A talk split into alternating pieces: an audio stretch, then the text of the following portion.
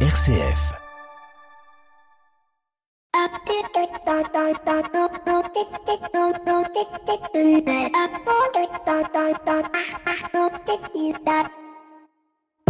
Bonjour à toutes et à tous.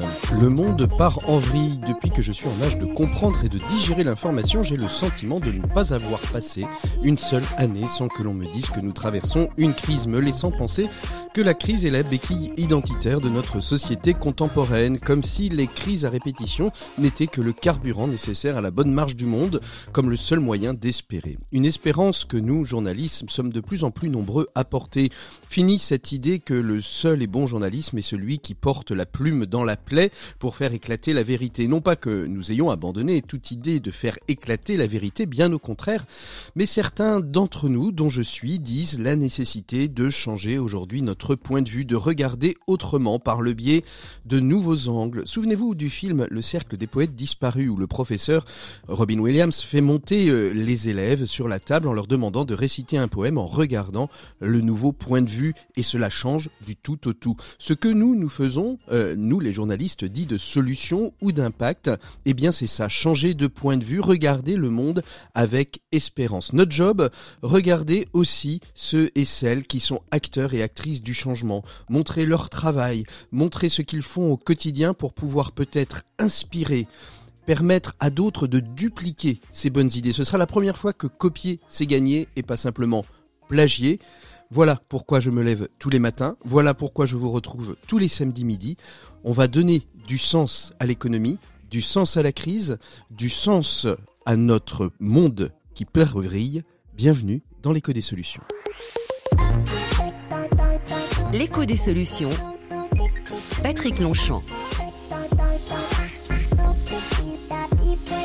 Voilà, bonjour à toutes et à tous, bienvenue dans l'écho des solutions comme tous les samedis midi entre 12h et 13h ou quand vous voulez en podcast sur vos plateformes préférées. Cette semaine, on parle d'innovation frugale avec mon invité, il s'agit de Navi Rajou, il est l'auteur du guide de l'innovation frugale, six principes clés pour faire mieux avec moi. On verra justement avec lui comment l'innovation frugale peut être la clé d'une sobriété tant recherchée en ce moment. On retrouvera bien sûr euh, à la fin de l'émission et au milieu de l'émission Pierre Collignon et Maxime Dupont nos 7 minutes pour changer le monde. Évoquera avec Anne-Sophie Pierre, responsable chez Decathlon de l'innovation frugale, de comment une entreprise s'empare de cette question. Et puis euh, on ouvre, comme toutes les semaines, avec euh, l'invité éco de cette semaine. Il s'agit de François Asselin, président de la CPME, des petites et moyennes entreprises. On fait un point sur la rentrée des entreprises dans une économie un peu chahutée pour le moment. On retrouve tout de suite notre invité éco de cette semaine. L'invité éco, Patrick Longchamp. Voilà, et on est avec euh, François Asselin, président de la CPME. Bonjour François. Bonjour euh, Patrick Longchamp. Merci beaucoup d'être avec nous. François Asselin, euh, tout d'abord votre regard sur cette rentrée économique, pessimiste, optimiste ou comme dirait François Philippe de Sertine, pardon, plutôt lucide et réaliste. Oui, bah, vous savez, les, les chefs d'entreprise de, de PME sont sont avant tout des pragmatiques. Donc, euh, en ce mois de septembre, on essaye de faire le tri entre euh, le tout de suite, euh, le demain et l'après-demain. C'est ça. Alors, le tout de suite. Le bouclier tarifaire? C'est bah, l'énergie, le tout de suite. Mm. Hein. Voilà, c'est-à-dire que beaucoup d'entrepreneurs aujourd'hui sont en négociation avec leurs fournisseurs d'énergie, hein, leurs énergéticiens, euh, certains vont changer de, de contrat hein, à partir du 1er janvier 2023, donc euh, c'est dans peu de temps. Et pour cela, eh bien, certains fournisseurs n'osent même pas leur donner de, de tarifs. Hein. Ils leur disent, écoutez, euh, ils n'osent pas parce qu'ils ne les connaissent pas.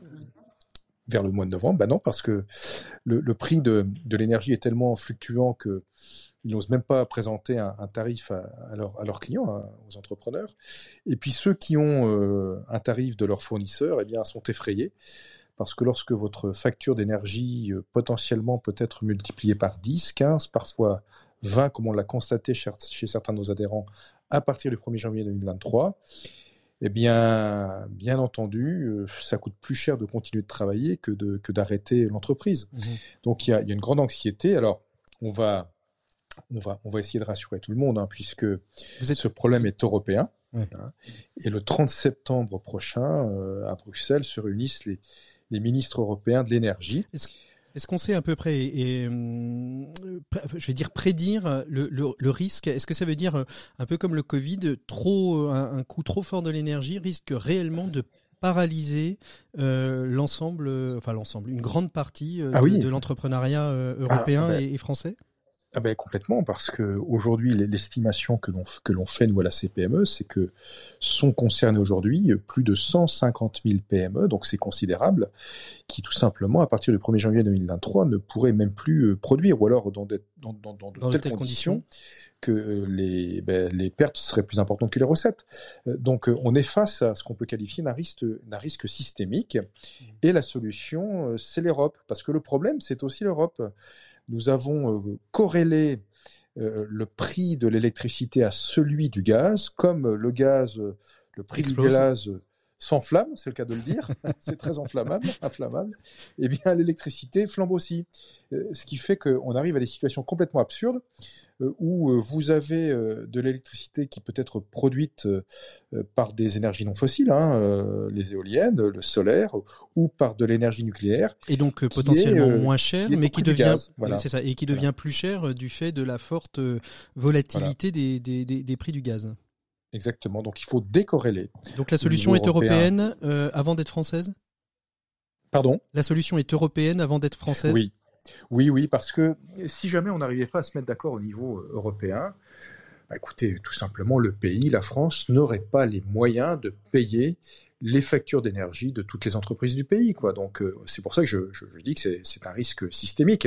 Alors ce risque est, est, tellement important que, bien évidemment, les pouvoirs publics français sont tout à fait conscients de cela. Euh, J'ai rencontré, euh, pas plus tard qu'hier soir, euh, Elisabeth Borne, et, donc euh, la solution est vraiment européenne, et, j'ose espérer que nous trouvions une solution, sinon effectivement, ça serait une situation vraiment très complexe. on a vu, on a vu aujourd'hui, euh, demain et après-demain, euh, la réforme des têtes, la, la, la, sobriété aussi dans les entreprises.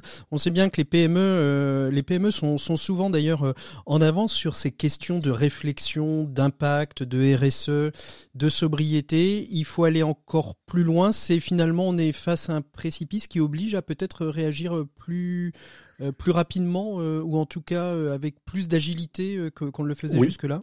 Bien sûr, alors c'est un élément euh, accélérateur, hein, le fait euh, que l'énergie coûte de plus en plus cher avec un phénomène nouveau, c'est sa potentielle rareté qui fait que ben, toutes, toutes les entreprises d'abord regardent avec beaucoup d'attention euh, l'évolution du coût de l'énergie, hein, et, on se pose tous les mêmes questions, d'ailleurs comme tous les Français, comment je peux continuer à, produire en consommant moins Hein.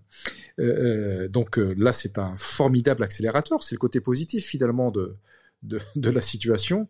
Pour autant, il faut rester pragmatique, c'est-à-dire que la transition énergétique, arriver à produire en décarbonant son activité, eh bien, c'est pas si évident que cela. Mmh. Si vous voulez, par exemple, verdir votre flotte de véhicules utilitaires, eh bien aujourd'hui, c'est euh, des achats de 40% plus chers qu'un véhicule thermique. C'est une autonomie qui reste encore limitée. C'est le fait de pouvoir trouver des bornes de euh, recharge en quantité. Euh, c'est pendant ce temps de recharge, si vous avez des équipes de maintenance, par exemple, que se passe-t-il? Est-ce que vous devez payer leur salaire? Et bien évidemment, la réponse est mmh. oui, mmh. pendant que le véhicule se recharge. Donc, en termes de compétitivité pour une entreprise, la transition énergétique dans un premier temps, c'est beaucoup d'argent, beaucoup d'investissement pour une rentabilité qui ne sera pas immédiatement au rendez-vous. Donc, euh, c'est pour ça qu'il faut être très pragmatique. Le mouvement est enclenché mais il n'est pas si évident que cela, suivant euh, eh bien la, la, nature de l'activité. Et, en même temps, l'Europe, on va on va parler des véhicules et de la mobilité, et en même temps, l'Europe a dit euh, plus euh, plus de véhicules électriques à, à l'horizon de, de, 2030, si, si je ne m'abuse. Ce qui veut dire que ça met une fin totale à l'hybride. Finalement, l'hybride, on, on, le tue dans l'œuf, ce qui était un, un, bon élément pour cette transition qui permettait à la fois de faire un mix énergétique pétrole et, et électrique. Oui, alors vous voyez, Patrick on, finit par devenir un petit peu méfiant de, ce type d'affirmation. Pourquoi je vous dis ça? Parce qu'il y a une quinzaine d'années, euh, on nous a fait croire que euh, on pouvait se passer du nucléaire et qu'avec les éoliennes et, l'énergie solaire, on allait pouvoir s'en sortir. Et 15 ans après, on se réveille et on se dit, ben, c'est pas si évident que ça. Et d'ailleurs, si notre parc de centrales nucléaires était au niveau aujourd'hui, eh bien, non seulement euh, nous serions euh, indépendants au niveau de la production d'énergie. Hein, premièrement, nous aurions notre souveraineté énergétique, et on pourrait aider d'ailleurs les petits camarades. Euh, et, et, deuxièmement, nous aurions une production décarbonée de l'énergie. Donc, faire une telle affirmation, se dire 2030-2035, plus de véhicules thermiques, c'est pas si évident que ça dans les faits, et j'aime mieux vous dire d'ailleurs que l'industrie allemande est en train de remonter à l'assaut de la Commission européenne en disant attention, en Europe, il faut savoir que nous sommes les premiers motoristes au monde. Nous avons les savoir-faire uniques. Euh, il ne faudrait pas passer par perte de profit ces savoir-faire, sachant que les progrès qui sont faits en matière de, dépollution du véhicule thermique, en matière de consommation hein, de ces véhicules thermiques, sont considérables et que avant de pouvoir être tout, tout, électrique, mmh. il faudra peut-être encore assurer le mix énergétique. Donc euh, voilà, il faut rester pragmatique. Il faut rester pragmatique. Dernier élément euh, de, de cette rentrée économique, les, les, les retraites, le chômage, euh, deux, deux éléments sociaux. Hein, on les prend à deux, deux moments euh, importants de la vie, celui de la rupture d'emploi. Euh, alors j'ai envie de vous poser la question, le travail est-il une valeur uniquement de droite et une valeur uniquement des chefs d'entreprise ou pas, euh, Françoise? Le, valeur, le, travail est une valeur profondément humaine. Voilà, hein. c'est ce qui ancre l'homme dans la réalité, c'est ce qui lui permet d'être digne, c'est ce qui remplit l'assiette. Parfois on l'oublie, et d'ailleurs on est dans un pays où parfois l'assiette peut se remplir sans travailler. Mhm. Tout simplement, il ne faut pas oublier que certains travaillent pour que l'assiette se remplisse des autres. Euh, euh, donc euh, c'est une valeur cardinale qu'il faut continuer, entre guillemets, à, à, pétrir. Il faut donner envie aux jeunes de notre pays de rentrer dans la vie active, dans la vie du travail. Pour cela, euh, j'en suis conscient, hein, tous les travails ne sont pas, entre guillemets, euh, aussi euh, attirants les uns que les autres. Il y a des métiers plus ou moins contraignants, plus ou moins, comme on le dit parfois, pénibles, mais c'est la première marche pour la dignité, c'est la première marche pour l'ascenseur social. En tout mm. cas, c'est comme ça qu'il faut que les choses fonctionnent. Nous sommes profondément ancrés à la CPMR sur cette valeur travail. D'abord, les chefs d'entreprise sont plutôt des travailleurs. Ils aiment le travail, ils aiment les bosseurs. Et les Français, sont des bosseurs, à condition, bien évidemment, de les mettre dans un environnement qui leur donne envie de travailler. Eh ben, écoutez, François, ce sera le mot de la fin parce qu'on a complètement explosé le, le timing de cet invité éco. En fait, on, je devrais vous inviter sur des dossiers euh, beaucoup plus longs euh, que 7 minutes. Merci en tout cas de, de ce, de cette, euh, de ce panorama de la rentrée économique vue par la CPME. Nous, on continue tout de suite avec quelqu'un que vous connaissez bien d'ailleurs. il s'agit de Pierre Collignon pour la chronique des entrepreneurs et dirigeants chrétiens. On se retrouve tout de suite avec Pierre et puis euh, notre dossier sur l'innovation frugale d'ici euh, allez, une petite dizaine de minutes avec Naviradjou. Pour une économie du bien commun, la chronique des entrepreneurs et dirigeants chrétiens, Pierre Collignon. Et donc on retrouve, comme je viens de vous le dire, Pierre Collignon. Bonjour Pierre. Bonjour Patrick. Alors cette semaine, vous vouliez nous proposer une petite euh, méditation sur la crise dont on va voit bien aujourd'hui euh, qu'elle est euh, dans toutes les têtes. Crise économique, crise énergétique, crise écologique, crise politique, crise anthropologique, presque crise, crise. Le monde est repeint de ce, aux couleurs de, de ce mot qui alimente finalement tous nos discours aujourd'hui. Hein. Oui, alors permettez-moi tout d'abord de rendre à César ce qui est à Luc et de remercier celui qui est à l'origine de cette chronique. Il se trouve en effet que le père Luc de Saint-Basile, aumônier de la commission des EDC que, que je préside, m'a largement inspiré et fait découvrir le sens de ce mot crise qui occupe tous les esprits, euh, comme vous le disiez, depuis la rentrée.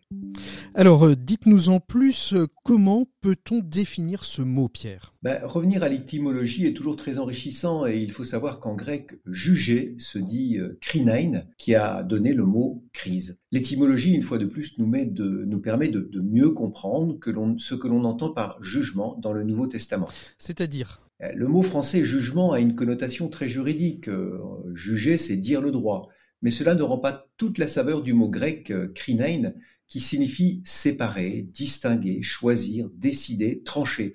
Le jugement, la crise donc, c'est un moment où l'on fait la vérité, où l'on fait le point pour choisir et pour décider. Être en crise, cela force finalement à s'interroger sur sa propre identité et c'est cette capacité que nous aurons, d'une certaine façon, à nous mettre en vérité avec nous-mêmes. Vérité qui, on le sait, ne pourra pas se faire dans la spontanéité ou l'immédiateté, et qui demande souvent un long discernement sur soi-même. Alors la, crise, on, le comprend, et donc ce moment hein, qui nous oblige à, revenir en nous-mêmes, à nous poser et à revenir à une vérité sur notre situation, mais aussi sur nous-mêmes, une forme d'introspection, Pierre, non? C'est exactement cela. Être vrai, c'est la capacité de se construire avec ce que la vie nous a donné ou refusé, et d'ailleurs continue à nous donner ou à nous refuser, et de créer un ensemble de relations fondées non pas sur des faux semblants, mais sur ce, que nous sommes réellement. C'est user en quelque sorte pleinement et généreusement de ces talents dont parle l'Évangile, sans aucune pusillanimité ni témérité, et cela selon les deux axes fondamentaux de l'existence, aimer et créer. Alors voilà tout un programme, mais que peut-on euh, en tirer à l'échelle euh, de... voilà.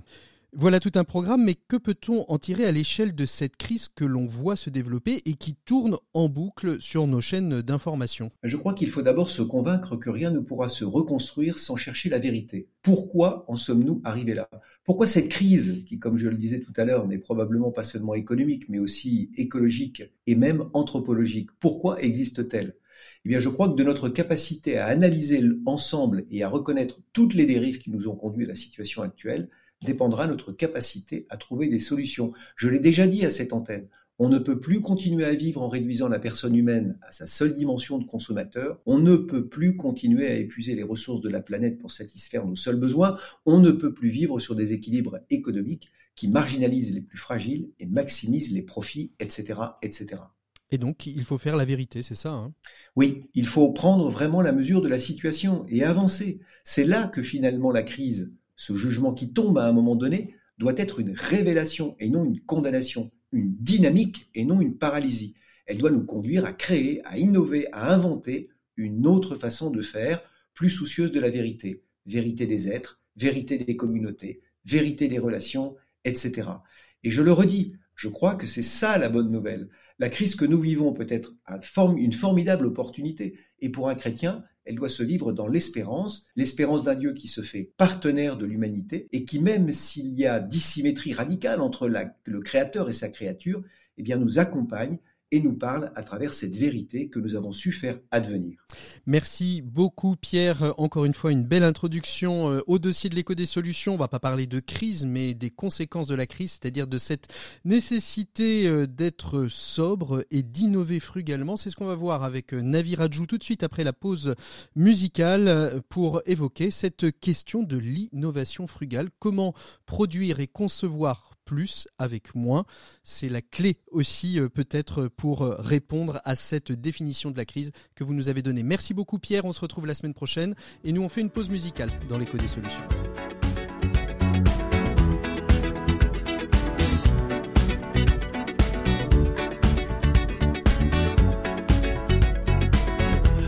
The legend of the phoenix, ends with beginnings. What keeps the planet spinning. Ah, the force from the beginning.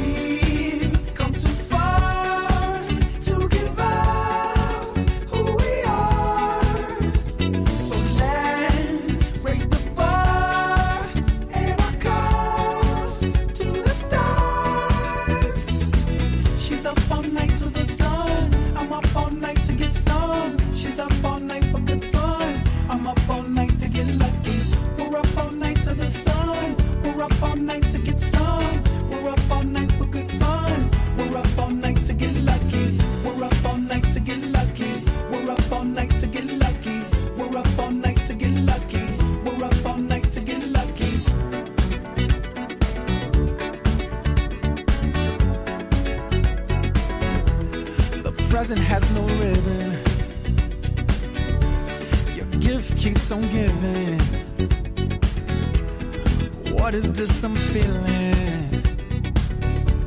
If you wanna leave, I'm with it.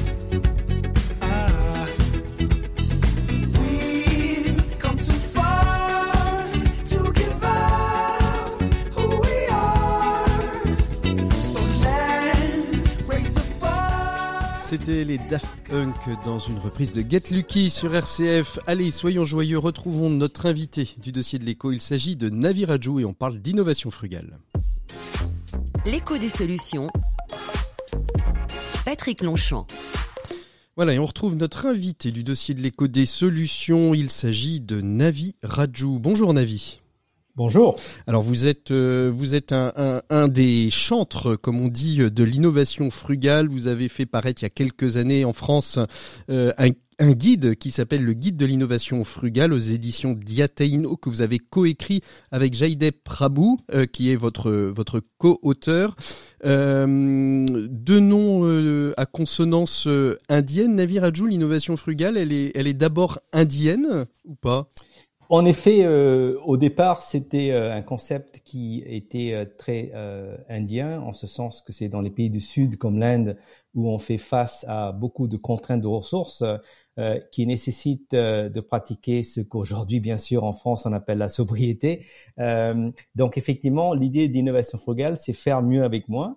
Et en mhm. effet, dans les pays du Sud, ce qu'on appelle les marchés émergents, on a rencontré, moi et mes co-auteurs, des, des milliers d'entrepreneurs qui sont capables de faire mieux avec moins, c'est-à-dire d'innover euh, frugalement avec moins de ressources euh, tout en ayant un impact considérable sur la société et l'environnement. Mmh. Alors on appelle ça, je crois, euh, le, le, le Stat, si je prononce. Euh, le, Jugad, le, Jugad. voilà, c'est un mot hindi qui veut dire tout simplement le système D ou l'esprit MacGyver. Alors l'esprit MacGyver, euh, bon, euh, on, on, voit bien ce que ça peut être. Ça fait pas une industrie ou une économie. Vous parliez à l'instant de, de, sobriété, c'est vraiment le mot à la mode de l'année 2023. D'abord parce que on y est confronté de manière assez assez rapide. On pensait pas qu'il qu'on allait arriver si rapidement à, à, à, se poser la question de, de la sobriété.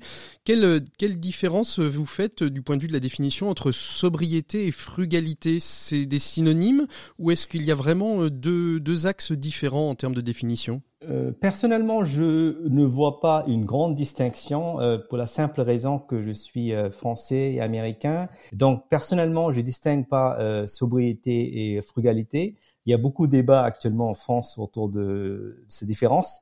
Euh, disons que que ce soit sobriété ou frugalité, l'idée c'est euh, de réduire, de minimiser en fait euh, les ressources. Mmh. mais on discutera aujourd'hui, c'est unique, c'est pas uniquement minimiser les ressources, de, devenir beaucoup plus parcimonieux, mmh. mais aussi optimiser les ressources. C'est-à-dire même si on a le peu de ressources c'est voir comment on peut les valoriser et maximiser la valeur de ces ressources qui sont intéressantes. Mmh. Donc il y a un double objectif, c'est-à-dire il faut simultanément minimiser les ressources comme l'eau, euh, l'énergie, mais en même temps, c'est aussi comment on valorise mieux d'autres ressources qui sont peut-être même abondantes, mais qui sont euh, sous-exploitées, sous-valorisées. Ça veut dire que quelque part, euh, vous avez le sentiment qu'on regarde pas assez autour de soi euh, de, pour pouvoir innover d'une manière plus, plus frugale? Absolument. C'est pour ça que le, le premier livre que j'ai publié, qui s'appelle L'innovation de Jugad, il y a exactement dix ans, euh, célébrait l'ingéniosité euh, des gens qui vivaient dans des conditions très adverses. Euh, par mmh. exemple, Mansukh Prajapati, qui est un potier de formation en Inde, euh, qui a développé un réfrigérateur conçu entièrement en argile. Euh, donc voilà un exemple où on voit que les ressources dont je parle, ce n'est pas uniquement de ressources matérielles, euh, l'énergie, l'eau, mais aussi de ressources intangibles qui peut être l'ingéniosité, la résilience, l'empathie des êtres humains. Euh, mais aussi par exemple le capital social, ça peut être un, réseau de partenariats que vous mm. avez dans votre euh, territoire. Euh, et durant Covid, on a vu à quel point la solidarité, l'entraide qu'on a vu dans les territoires, c'était parce que justement les entreprises dans les territoires ont pu capitaliser sur ces liens sociaux mmh euh, qui, qui sont une, un, type de ressources euh, intangibles. Absolument. Alors, euh, dans l'écho des solutions, euh, on aime beaucoup quand on invite des, intervenants, quels qu'ils soient, de, comprendre un petit peu le, pourquoi du comment, de l'intérêt qu'ils portent au sujet qu'on évoque. comment est-ce que vous vous êtes consacré Comment vous vous êtes retrouvé à, théoriser cette question de l'innovation frugale? Quel a été, j'aime bien le, le, terme, quel a été le déclic qui vous fait basculer dans cette réflexion, dans cette étude, euh, j'ai presque envie de dire euh, très empirique aussi, parce que vous partez beaucoup à la rencontre de, de ces entrepreneurs. Euh, quel était le, le, point de départ de tout ça, Navi? Le point de départ, c'est dans les années 70. Euh, j'ai grandi à Pondichéry, euh, un ancien comptoir mhm. français dans le sud de l'Inde, euh, où durant les années 70, il y avait une grande sécheresse. Donc l'eau était rationnée, l'électricité était aussi rationnée. Donc quelque part, j'ai appris très tôt l'importance de pratiquer la sobriété énergétique, mais aussi de l'eau, et apprendre à faire mieux avec moi. Euh, et pourtant, j'ai grandi dans une, euh, bidonville urbaine euh, où tous mes amis étaient des enfants très pauvres qui ne portaient pas de vêtements et pourtant arboraient un grand sourire. Mhm. et c'est là que j'ai appris aussi qu'un être qui a moins n'est pas un être moindre. Mhm. Donc, il ne faut pas mesurer la valeur d'une personne en fonction de ses possessions matérielles, mais plutôt découvrir, célébrer sa valeur intrinsèque. Mhm. Euh, et c'est justement ces pauvres enfants que j'avais notés avaient été dotés d'une grande ingéniosité. Euh, par exemple, ils jouaient au cricket, le sport indien national, euh, en s'équipant de genouillères faits en carton. Euh, au lieu de les acheter par exemple à Decathlon. Euh, donc l'idée c'est que en grandissant en Inde, j'avais compris que finalement on pouvait fabriquer nous-mêmes nos produits euh, sans nécessairement avoir accès à des ce qu'on appelle des biens de consommation de marque. Euh, voilà, donc je dirais que les, la genèse de toute cette théorie et ces pratiques d'innovation frugale euh, découle de mon expérience propre, grandissant dans un environnement de contraintes, de ressources certes, mais aussi exposé à l'abondance de mmh. l'ingéniosité et la résilience humaine. Alors vous disiez quelque chose de très intéressant, on est sur RCF, puis après on va rentrer un peu plus dans ce qu'est l'innovation frugale euh, aujourd'hui et comment nos entreprises peuvent mettre, se mettre euh, en, en, en marche vers ces, ces nouvelles modes de, de, de, recherche et de développement, de création de produits en faisant euh, plus avec moins. On est sur RCF, Radio Chrétienne Francophone. Pour vous, il y a aussi une forme de, de spiritualité. J'entendais cette notion de, de sourire, d'intériorité. Il y a une forme de spiritualité aussi euh, au sens très large du terme dans, dans l'innovation frugale. C'est un moyen aussi de, de se retrouver soi-même? Absolument. D'ailleurs, dans les textes chrétiens, il y a cette fameuse phrase, euh, c'est que je dois euh, devenir petit pour qu'il devienne plus grand. Vous connaissez hmm. bien cette phrase. donc, quelque part, c'est une forme de sobriété, je peux même dire ontologique, en ce sens que l'idée, c'est de dire finalement, c'est quand j'arrive à réduire mon ego, euh, mon soi, euh, c'est-à-dire mon âme, euh, mhm. la dimension spirituelle de mon être, a la capacité de s'exprimer pleinement. Effectivement, cet être spirituel, la dimension spirituelle de moi, de, de soi comme on appelle, est capable justement de transcender le dualité et toujours effectivement euh, savoir en fait trouver des ressources internes. Mhm. Euh, et, et, tout le drame actuel, c'est qu'effectivement, euh, en Occident, on, depuis le, le siècle des Lumières, quelque part, on, on, s'est vidé de notre être ces dimensions spirituelles. Et donc, ça crée un grand vide intérieur qu'on essaie de combler aujourd'hui euh, avec des biens matériels hein, qu'on va rechercher dans le monde extérieur. Euh, le problème, comme je dis toujours, c'est que c'est très difficile euh, d'expériencer l'infini euh, en achetant de plus en plus. Mhm. c'est pas possible. Tout à fait. Euh, donc la seule façon d'expériencer l'infini, c'est d'aller en soi-même et de se reconnecter avec euh, son soi, sa dimension euh, donc spirituelle. Euh, en effet, donc je dirais que innovation frugale, c'est aussi une approche spirituelle qui consiste à à la fois aller à l'essentiel et aussi se reconnecter avec son essence spirituelle. Mmh, mmh. Alors, comment, comment la France est-elle armée euh, pour, euh, pour l'innovation frugale? Vous parliez du, siècle des Lumières, on s'est vidé de, de, cette substance un peu spirituelle. Euh, Est-ce que la France est, est un pays euh, qui peut devenir, certains parlaient de la France comme la, la future social valley, est-ce que ça peut devenir aussi un, un, pays qui soit leader dans, dans l'innovation frugale? Vous qui l'observez, qui est un observateur finalement un peu international, hein, parce que vous circulez beaucoup à travers la planète? Absolument. Alors tout d'abord, il faut savoir que la France, c'est aussi un grand pays d'ingénieurs. Et c'est le fait que euh, il y a euh, quinzaine d'années, vous connaissez bien la marque euh, Renault avait mhm. lancé la voiture Logan, euh, donc une voiture low cost pour 5000 euros. Euh, et quelque part, je dirais, je commence avec Renault parce que justement en France, ce qu'on voit, c'est que j'avais découvert et depuis 2016, j'ai, 2006 pardon, depuis 2006, j'ai documenté en fait comment en France il y a des entreprises et des startups qui arrivent en fait à utiliser le numérique euh, de façon euh, très ingénieuse peut avoir un impact simultanément euh, économique, mais aussi social et écologique. Donc, mm. pour revenir à Renault, parce que Renault avait lancé la Logan en 2004 pour 5000 euros. Ensuite, en 2015, en Inde, ils ont lancé une autre voiture électrique, pardon, une voiture pour 5000 euros, 4000 euros à peu près. Euh, et puis ensuite, ils ont réutilisé la même plateforme pour lancer une voiture électrique en Chine euh, en 2019 euh, pour 8000 euros. Et finalement, ils ont réutilisé cette architecture et ajouté quelques fonctionnalités pour la sécurité et pour faire homologuer en Europe. Et le résultat, c'était la Dacia Spring qui a été lancée en France en mai 2021 pour 12 000 euros, mmh. qui en fait la voiture électrique la moins chère en Europe. Euh, donc ça, c'est un exemple très euh, marquant euh, d'une entreprise, un grand groupe hein, du CAC 40 qui est capable effectivement de, de pratiquer l'innovation frugale. Un autre exemple que j'aime bien citer, qui est plutôt euh, startup, qui est emblématique, parce qu'aujourd'hui on parle de sobriété énergétique. Alors il faut savoir que il faut savoir qu'en 2030 il va y avoir 100 millions d'objets qui vont être connectés à Internet. Et si on veut alimenter ces 100 millions d'objets avec des batteries, euh, ce sera une catastrophe naturelle. Sans, sans, euh, oublier tous les serveurs euh, qu'il va falloir faire fonctionner aussi. Absolument. et c'est pour ça que il y a une startup qui s'appelle Dracula Technologies. Je sais que c'est un nom un peu menaçant. Vous allez comprendre tout quoi. Dracula Technologies est basé à Valence.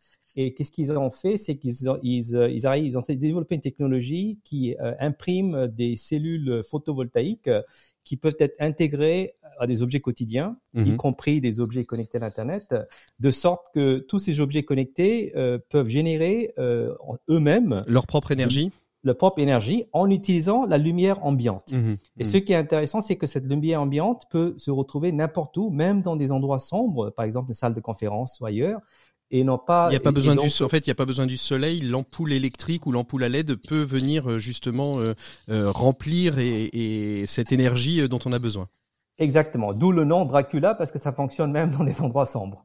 Dans votre ouvrage, Naviraju, vous, vous évoquez six principes pour se lancer dans, dans l'innovation frugale. Est-ce que très rapidement on peut on peut les citer? On n'a pas beaucoup de temps, mais est-ce qu'on peut citer ces six principes et peut-être appuyer sur ceux qui vous semblent les plus les plus importants? Le premier principe, c'est engager, itérer, qui consiste effectivement à payer attention aux vrais besoins des consommateurs et développer une solution euh, qui soit idoine euh, et éviter en fait ce qu'on appelle la suringénierie. Euh, sachant que 80% des biens de consommation échouent au bout de 12 mois de lancement parce que ce sont des produits qui ne sont pas du tout adaptés aux vrais besoins des usagers. Donc le premier principe, c'est vraiment se focaliser sur les vrais besoins des consommateurs et développer une solution simple et, qui répond exactement aux attentes euh, et aux besoins des consommateurs. deuxième principe, c'est flexibiliser vos ressources. Je viens de citer l'exemple de Dracula Technologies. L'idée, c'est de trouver des ressources abondantes qui existent déjà, qui sont sous-valorisées, et en faire usage euh, pour créer de nouvelles solutions. Un autre exemple dans cet esprit-là, mhm. euh, il y a une startup israélienne qui s'appelle euh, WaterGen qui absorbe l'humidité de l'air et la transforme en eau potable. Voici un exemple de flexibiliser une ressource naturelle qui est l'humidité et en faire quelque chose qui a plus de valeur, qui est l'eau potable, qui va manquer, comme vous savez, à l'humanité dans Absolument, dans quelques temps. Euh, troisième principe, c'est euh, co-développer des solutions régénératrices. Alors la régénération est un concept qui euh, va plus loin que le développement durable et qui vise en fait à avoir un impact positif sur la société et l'environnement et non pas juste réduire les émissions ou de recycler le déchet. Un mmh. exemple concret de ça, c'est Interface qui est un fabricant de dalles de moquette qui euh, ambitionne de devenir une entreprise à un bilan carbone négatif, c'est-à-dire aujourd'hui, ils vendent des dalles de moquette qui sont non seulement neutres en carbone, mais carrément euh, négatifs euh, en carbone, car euh, ces dalles euh, absorbent plus de carbone durant le cycle de production qu'ils en émettent. Donc ça, c'est vraiment l'idée de développer des solutions régénératrices qui visent à inverser carrément la courbe de réchauffement climatique. Euh, le, quatrième principe, c'est euh, façonner le comportement des clients. Alors là, on est en plein dedans en France. en ce moment, oui. Euh, voilà, c'est vraiment comment on induit les clients à consommer mieux, voire moins, et là, il y a des techniques qu'on appelle de l'économie comportementale. En anglais, ça s'appelle le nudging, mmh. qui vise en fait à inciter les clients à consommer moins. Alors, l'entreprise Patagonia, en 2011, a fait cette pub très célèbre en invitant les consommateurs à ne pas acheter euh, le, le, vêtement, mhm. donc de réduire la consommation de vêtements. Mais ça peut aussi être, par exemple, aujourd'hui, il y a des, euh, des, euh, des, appareils connectés, des thermostats intelligents qui vous permettent effectivement de réduire votre consommation d'énergie, euh, soit avec des, des, des, des données, bien mhm. sûr, qui vous permettent de réguler votre consommation d'énergie, de, d'énergie, mais ça va plus loin parce que vous pouvez aussi utiliser ce qu'on appelle la comparaison sociale. Donc, par exemple, aux États-Unis, il y a une startup qui s'appelle O-Power qui vous envoie euh, une facture d'énergie, mais euh, où il compare aussi votre consommation avec vos voisins. C'est une façon quelque part de vous inciter à, à un peu dépasser quoi, un peu mmh. Bien sûr. Les voisins en, en, économisant l'énergie quoi. Donc il y a des techniques comme ça qui peuvent aider les clients à adopter des comportements responsables et vertueux. Ça c'est le quatrième principe. Le cinquième principe, c'est comment on peut co-créer des solutions avec des clients, parce que les générations Y et Z euh, veulent s'engager avec des marques dans une vraie conversation. En d'autres termes, ils veulent aller au-delà de la consommation passive et devenir ce qu'on appelle des consommateurs. Euh, cas concret, c'est aujourd'hui Ikea euh, vend, vend, des meubles, mais déjà en Suède, ils sont en train d'expérimenter un modèle où ils louent des meubles et la prochaine étape dans cinq ans, c'est les magasins vont devenir des lieux de fabrication de meubles. Donc, vous allez maintenant aller chez Ikea en 2025, euh, non pas pour acheter ou louer des meubles, mais carrément utiliser euh, le matériel industriel. Voilà, pour fabriquer votre propre meuble personnalisé en mmh plus. Voilà.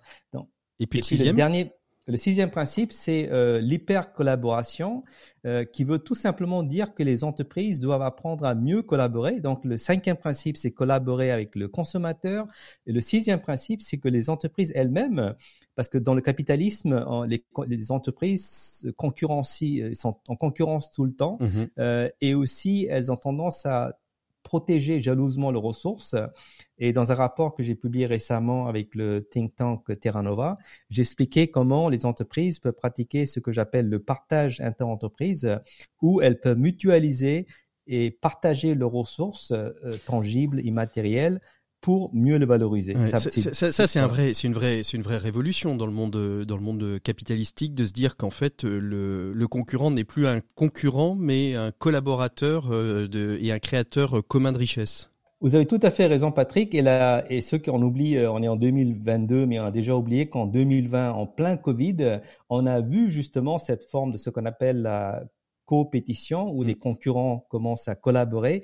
Deux exemples hyper parlants. Euh, premièrement, euh, il y a eu euh, trois industriels, Valeo, Go PSA, Schneider Electric, qui se sont associés avec Air Liquide pour fabriquer ensemble 10 000 respirateurs en quelques semaines. Absolument. on, l'a déjà oublié, mais c'est important de le rappeler. Donc voici donc quatre industriels qui quelque part sont en concurrence directe, mettent de côté leur rivalité pour justement, j'appelle ça, mettre en commun des biens pour le bien commun. Mhm. D'accord? Euh, deuxième exemple, c'était qu'en mars 2020, Colmy Open, qui est le plus grand fabricant de masques basé près d'Alger, euh, a pu doubler sa production de masques et donc sauver des milliers de vies euh, en empruntant temporairement des salariés sous-utilisés d'autres industriels situés près d'Angers. Mais, tout ça, appelle, voilà. mais tout ça, tout ça, Navi, c'est des, des one shot. Euh, comment aujourd'hui on arrive à, industrialiser tout ça? Vous m'avez, euh, m'avez euh, mentionné pendant qu'on préparait cette émission une, très belle action où trois entreprises du textile vont investir ensemble pour créer une nouvelle filière. Ça, on est vraiment de, dans l'innovation frugale. C'est ça, ça c'est de l'innovation frugale? Absolument, parce que si on regarde bien l'idée de faire mieux avec moins, euh, en l'occurrence, l'exemple que vous citez, c'est euh, Renaissance Textile, euh, qui est une, un projet à grande envergure qui vise à créer toute une nouvelle filière textile en France qui serait circulaire et inclusive. Alors, il faut savoir que le textile est un des secteurs les plus polluants euh, énergivores du monde et euh, en France, 95% des textiles qu'on consomme est importé. Mhm. Euh, et donc Renaissance Textile, en effet, c'est un projet euh, qui euh, s'appuie sur l'investissement collectif de trois ETI euh, qui sont les leaders de textile en France, Muliez, Flory, TDV Industrie et Tistas de Charlieu qui ont fait une mutualisation de l'investissement à hauteur de 25 millions d'euros pour lancer cette énorme usine mmh. en Mayenne, à côté de Laval, qui va recycler 30 millions de vêtements par an tout en favorisant l'insertion sociale. L'idée, c'est de générer 9000 tonnes de fibres recyclées qui peuvent être utilisés par les fabricants en France pour euh, faire de nouveaux vêtements qui sont non pas juste made in France, mhm. mais remade in France. Euh, et le, la projection, c'est que si en France on produisait des vêtements euh, localement avec des fibres recyclées, on peut diviser par 10 les émissions de notre industrie textile et regagner notre souveraineté mhm. industrielle. Donc c'est un exemple de faire mieux avec moins, c'est-à-dire qu'au lieu que chaque entreprise investisse individuellement dans l'économie circulaire, ils vont investir ensemble. les investissements exactement, mm pour euh, minimiser encore plus euh, l'impact négatif sur l'environnement. Alors on, on, on, le voit bien, il y a quand même pas mal de grosses entreprises hein, qui se qui se lancent dans cette dans cette dynamique des ETI. Euh, on le verra dans nos 7 minutes pour changer le monde avec Anne-Sophie Pierre euh, chez Decathlon. On voit bien que le roi Merlin aussi. alors tout ça c'est un peu le même groupe. Hein, c'est toujours le groupe Mullier qui est qui est qui est, qui est derrière tout ça. Enfin en tout cas la famille Mullier. Est-ce que une TPE, une PME peut faire de l'innovation frugale et très rapidement comment est-ce qu'elle s'y prend quand elle a envie de, de réfléchir sur, ces questions-là euh, pour pouvoir aussi, parce que voilà, il n'y a pas que les, a pas que les grands groupes et, ça ne peut pas être que l'apanage des grands groupes. Euh, à tous on peut tout, mais chacun à son niveau peut agir. Absolument. Je vais prendre deux euh, exemples très intéressants de PME dans le Morbihan. les deux d'ailleurs viennent de Bretagne. Le premier exemple, c'est euh, Silvadec, qui est un leader européen de bois composite, et c'est une PME basée dans le Morbihan qui a compris qu'elle doit devenir autonome en approvisionnement de sa matière première, qui est la farine de bois.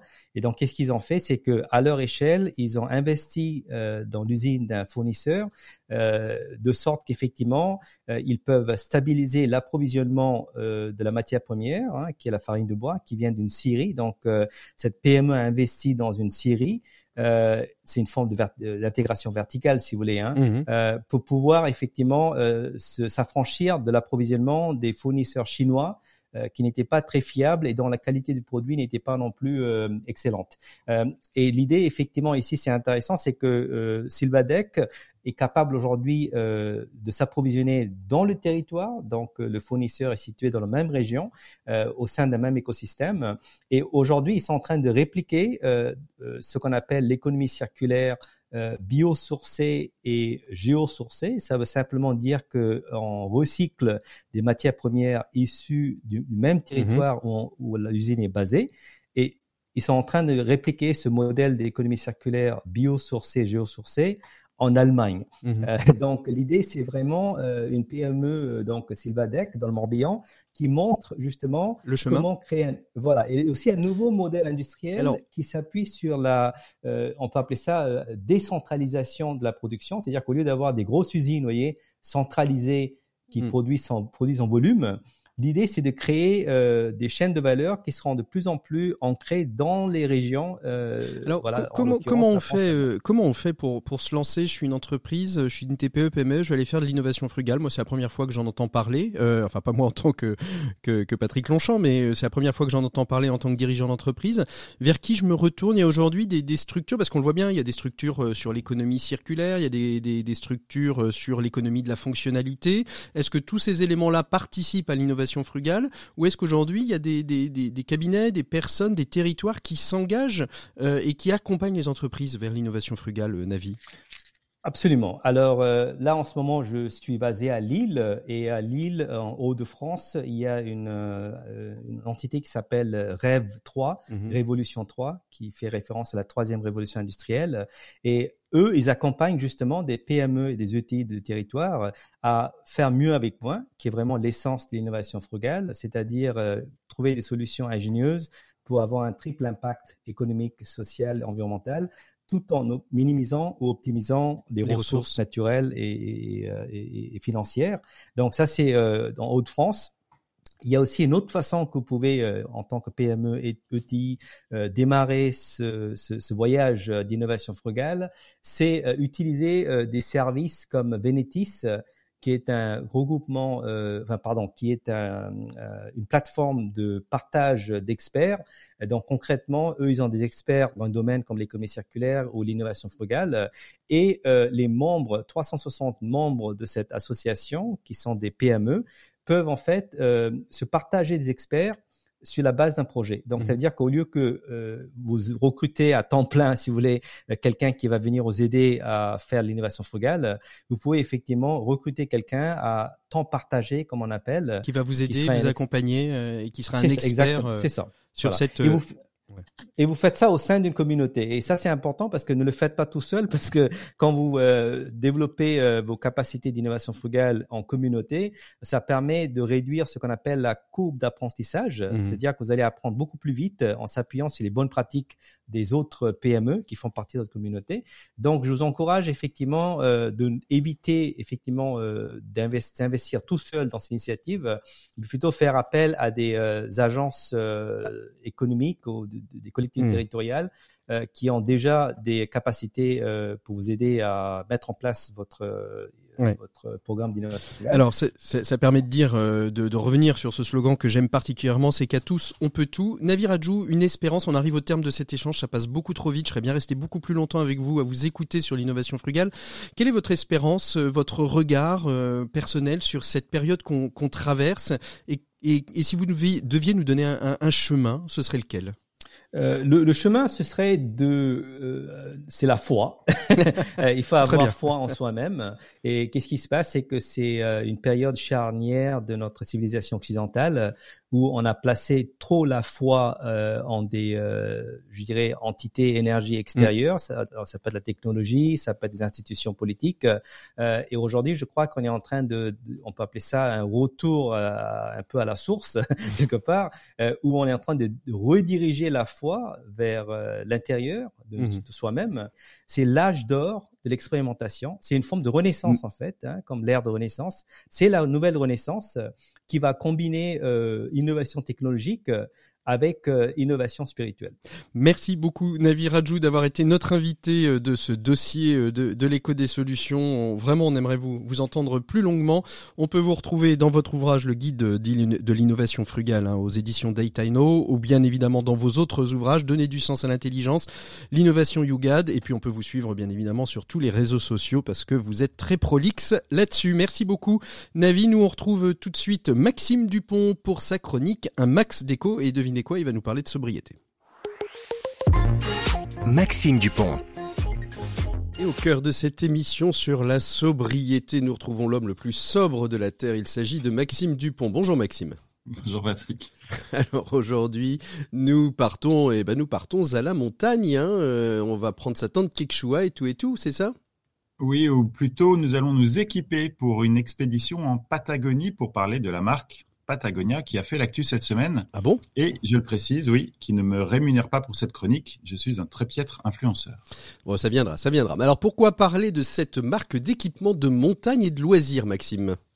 Eh bien, on connaissait le gagnant de l'euro million qui avait cédé ses 200 millions de gains à une fondation dédiée à la protection de l'environnement. C'était il y a deux ans et la fondation s'appelle d'ailleurs Anyama. Voici maintenant l'entreprise dont tous les dividendes seront désormais consacrés à lutter contre le réchauffement climatique. Alors, qu'est-ce que, qu'est-ce que, qu'est-ce qui nous a donc été annoncé? Qu'est-ce qu'a annoncé euh, Yves Chouinard, le fondateur de Patagonia, le 14 septembre dernier? Eh bien, Yvon Chouinard, dans une lettre publiée sur le site de l'entreprise et qui a été pas mal reprise dans les médias, a annoncé qu'il avait transmis l'entièreté du capital de son entreprise à une structure qui va récolter les dividendes générés par l'activité de cette entreprise et l'ensemble de ses droits de vote à une entité chargée de voter le fléchage de ces dividendes. Au total, ce seront 100 millions de dollars qui chaque année seront consacrés à des causes environnementales. Et alors en quoi est-ce que c'est spectaculaire? C'est pas la, première fois qu'on voit réellement des chefs d'entreprise euh, livrer une partie de leur capital à, des fondations et des fonds de dotation? Oui, alors c'est la première fois que le capital est cédé entièrement et c'est la première fois qu'il n'y a aucune opération fiscale derrière cette mhm. transmission. Et puis pour aller plus loin, en faisant comme il le dit de la nature son actionnaire, Yvon Chouinard envoie un signal fort dans la lignée d'une décision, d'une série de décisions fortes qui font de cette marque depuis plusieurs décennies une marque activiste au positionnement assez rare. Un positionnement qui en fait souligne en creux les, contradictions du capitalisme. D'un côté, elle s'inscrit dans les fondamentaux du secteur de l'équipement, production en Asie, investissement publicitaire fort et prix de vente élevé. De l'autre, elle a fait partie des entreprises créatrices du 1% euh, for the Planet, qui reverse 1% de son chiffre d'affaires à des causes environnementales. Elle a été certifiée B Corp très tôt, Et puis elle a un discours engagé sur les matières premières utilisées. Elle est à la pointe pour dénoncer les excès du consumérisme et elle a des prises de parole fortes sur la nécessité de consommer moins et mieux. Elle communique par exemple chaque année pour dire pourquoi elle refuse de participer au Black Friday, cette opération de promotion très forte née aux États-Unis et qui s'est mondialisée. Euh, peut-on euh, parler, euh, peut-on parler d'un nouveau modèle? Oui, c'est un nouveau modèle parce que l'entreprise souligne dans cette lettre qu'elle ne devient pas une ONG, qu'elle a vocation à continuer à gagner de l'argent en satisfaisant ses clients pour maintenir l'emploi et puis pour montrer qu'on peut essayer d'allier raison d'être, le fameux purpose, une forme d'exemplarité dans le comportement et performance économique dans le but de créer un nouveau capitalisme qui redistribue beaucoup plus. Alors, c'est sans doute un signe des temps, mais c'est un petit signe des temps. On est globalement toujours très très loin d'une inflexion du modèle global du capitalisme. Absolument Maxime, merci beaucoup pour ce focus sur Patagonia et sur Yvon Chouinard. Nous, on retrouve tout de suite notre invité des 7 minutes pour changer le monde. Il s'agit d'Anne-Sophie Pierre. Elle est euh, responsable innovation et design chez Decathlon avec cette petite fonction transversale complémentaire et supplémentaire qui est l'innovation frugale. C'est le thème, vous le savez, euh, de l'émission de cette semaine. On retrouve tout de suite Anne-Sophie Pierre, c'est notre invitée des 7 minutes pour changer le monde. 7 minutes pour changer le monde, l'écho des solutions. Voilà, on continue nos 7 minutes pour changer le monde après avoir évoqué avec euh, Navi Rajou et euh, tous nos invités la question de l'innovation frugale. Eh bien, je vous propose euh, d'entrer dans le cœur du réacteur ou presque avec Anne-Sophie Pierre. Bonjour Anne-Sophie. Bonjour. Merci beaucoup d'être euh, d'être avec nous. Comment euh, comment chez chez Decathlon est, est né euh, Quel a été l'élément déclencheur chez Decathlon pour réfléchir à la question de l'innovation frugale? Ben, en fait, l'élément déclencheur, c'est aussi de ce, ça a été il y a quelques années, oui, de c'était en fait l'augmentation du coût de main d'œuvre. Mhm. l'augmentation du coût de main d'œuvre qui qui, qui s'envolait donc c'est aussi ce qu'on ce qu'on revit là en ce moment, euh, mais euh, de se dire comment on fait pour maintenir le, le prix mhm. euh, d'un produit qui s'appelait un sac à dos. Parce que là, on va pas réussir à, à, à, compenser en fait ces augmentations de coûts de main d'œuvre. Donc c'était un travail qui a eu autour de la conception, mhm. en disant comment on peut concevoir le sac à dos autrement pour avoir un coût de main d'œuvre identique. Donc ça, ça a voulu dire chez nous, euh, ben, si on ferme les yeux et qu'on pense à ce sac à dos euh, avec un maximum d'opérations automatisées, euh, qu'est-ce que ça donne en fait comme sac à dos? Donc déjà, vous voyez un petit peu, c'est un peu le contre-pied de ce qu'on peut penser peut-être de l'innovation frugale ou du low-tech, puisque le point de départ, c'était maintenir un coût et non pas euh, le baisser d'une mhm. part et d'autre part c'était un, un, état d'esprit très tourné sur l'automatisation qui nous a fait arriver à une solution de conception mhm. et donc d'industrialisation du sac qui a permis en fait de maintenir les coûts de main d'œuvre et même de les baisser et donc euh, on a aussi baissé euh, le prix de ce sac à dos donc voilà euh, le point, le point départ. Mais alors après, ça vous a donné euh, d'autres idées parce que je, suis, je suis allé, je suis allé voir un petit peu sur votre site. Donc il y a des choses qui sont aujourd'hui industrialisées, qui sont commercialisées. Euh, je pense particulièrement aux petits, aux petits réchauds pour campeurs sans gaz et à bois, comme on faisait presque autrefois.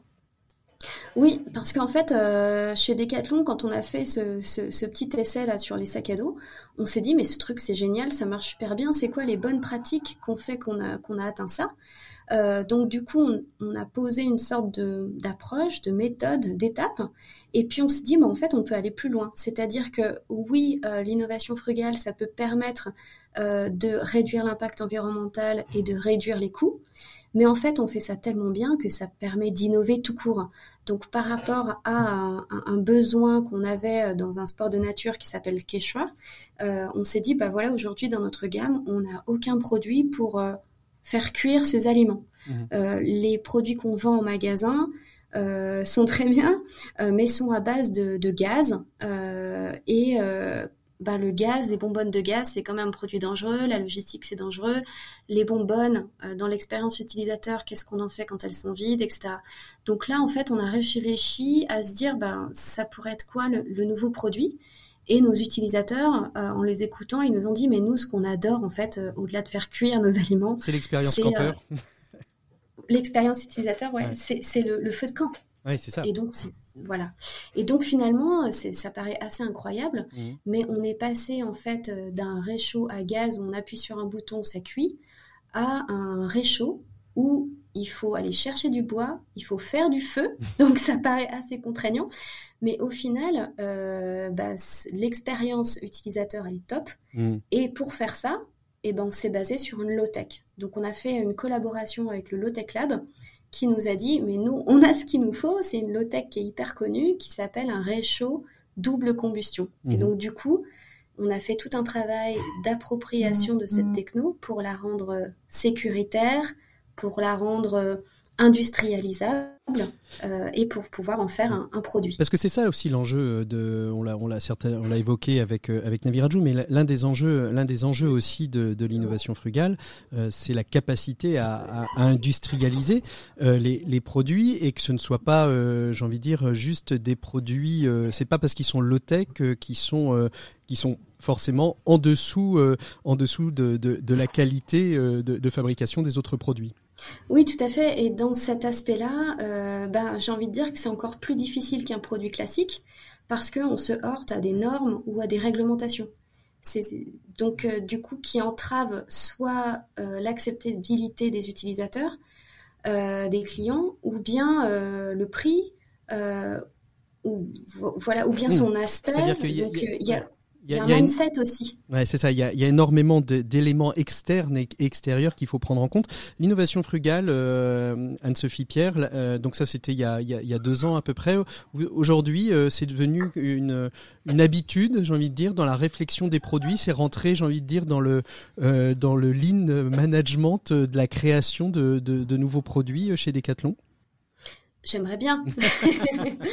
en, fait, voilà, c'est pour moi, euh, c'est plutôt comme un outil euh, mhm. qu'on utilise euh, pour éco-innover mhm. dans un contexte, et peut-être que Navi vous en a parlé, mais dans un contexte de sport qui est très lié avec ben, le sens du sport. Qu'est-ce qu'on mhm. a envie de faire de ce sport? D'alignement en fait en termes de valeurs. Si le sport a des valeurs très profondes en fait sur euh, la simplicité, la réparabilité, la durabilité, eh bien cet outil d'innovation est intéressant. Mmh, mmh. Donc euh, voilà, chacun avance, j'ai envie de dire, à sa vitesse. Ça, c'est la, première chose d'un point de vue vraiment euh, management de l'innovation. Et après, encore pour parler de valeur, c'est aussi chez nous, des fois, quand j'ai présenté cette approche et qu'on l'a testée, certains m'ont dit mais oui c'est déjà en fait euh, c'est déjà ce qu'on fait en fait. C'est déjà des produits simples et on n'a pas besoin de cette piqûre de rappel mais ce que je me rends compte, c'est que faire un produit simple, c'est pas compliqué. Facile. faire un produit simple, c'est pas facile. Ce sera le, mot de la fin de cet échange. On aurait aimé euh, rester beaucoup plus longtemps avec vous, Anne-Sophie Pierre, euh, pour euh, mieux comprendre tout ce que fait Decathlon. En tout cas, on en a un bel aperçu et une belle illustration des propos que nous avons échangés avec nos invités durant tout le dossier de l'éco des solutions. Et il est temps de nous quitter. On se retrouvera sur RCF, je vous le promets, la semaine prochaine, samedi 12h-13h ou plutôt aux alentours de 22h si vous voulez nous écouter dans la nuit du samedi et puis où vous voulez quand vous voulez sur les plateformes de podcast respectives. Voilà, vous savez tout, on se retrouve la semaine prochaine, on célébrera la semaine européenne du développement durable avec nos invités. D'ici là, portez-vous toutes et tous très très bien, soyez joyeux, soyez heureux, soyez innovants et frugal. À très bientôt, au revoir, bon week-end à tous.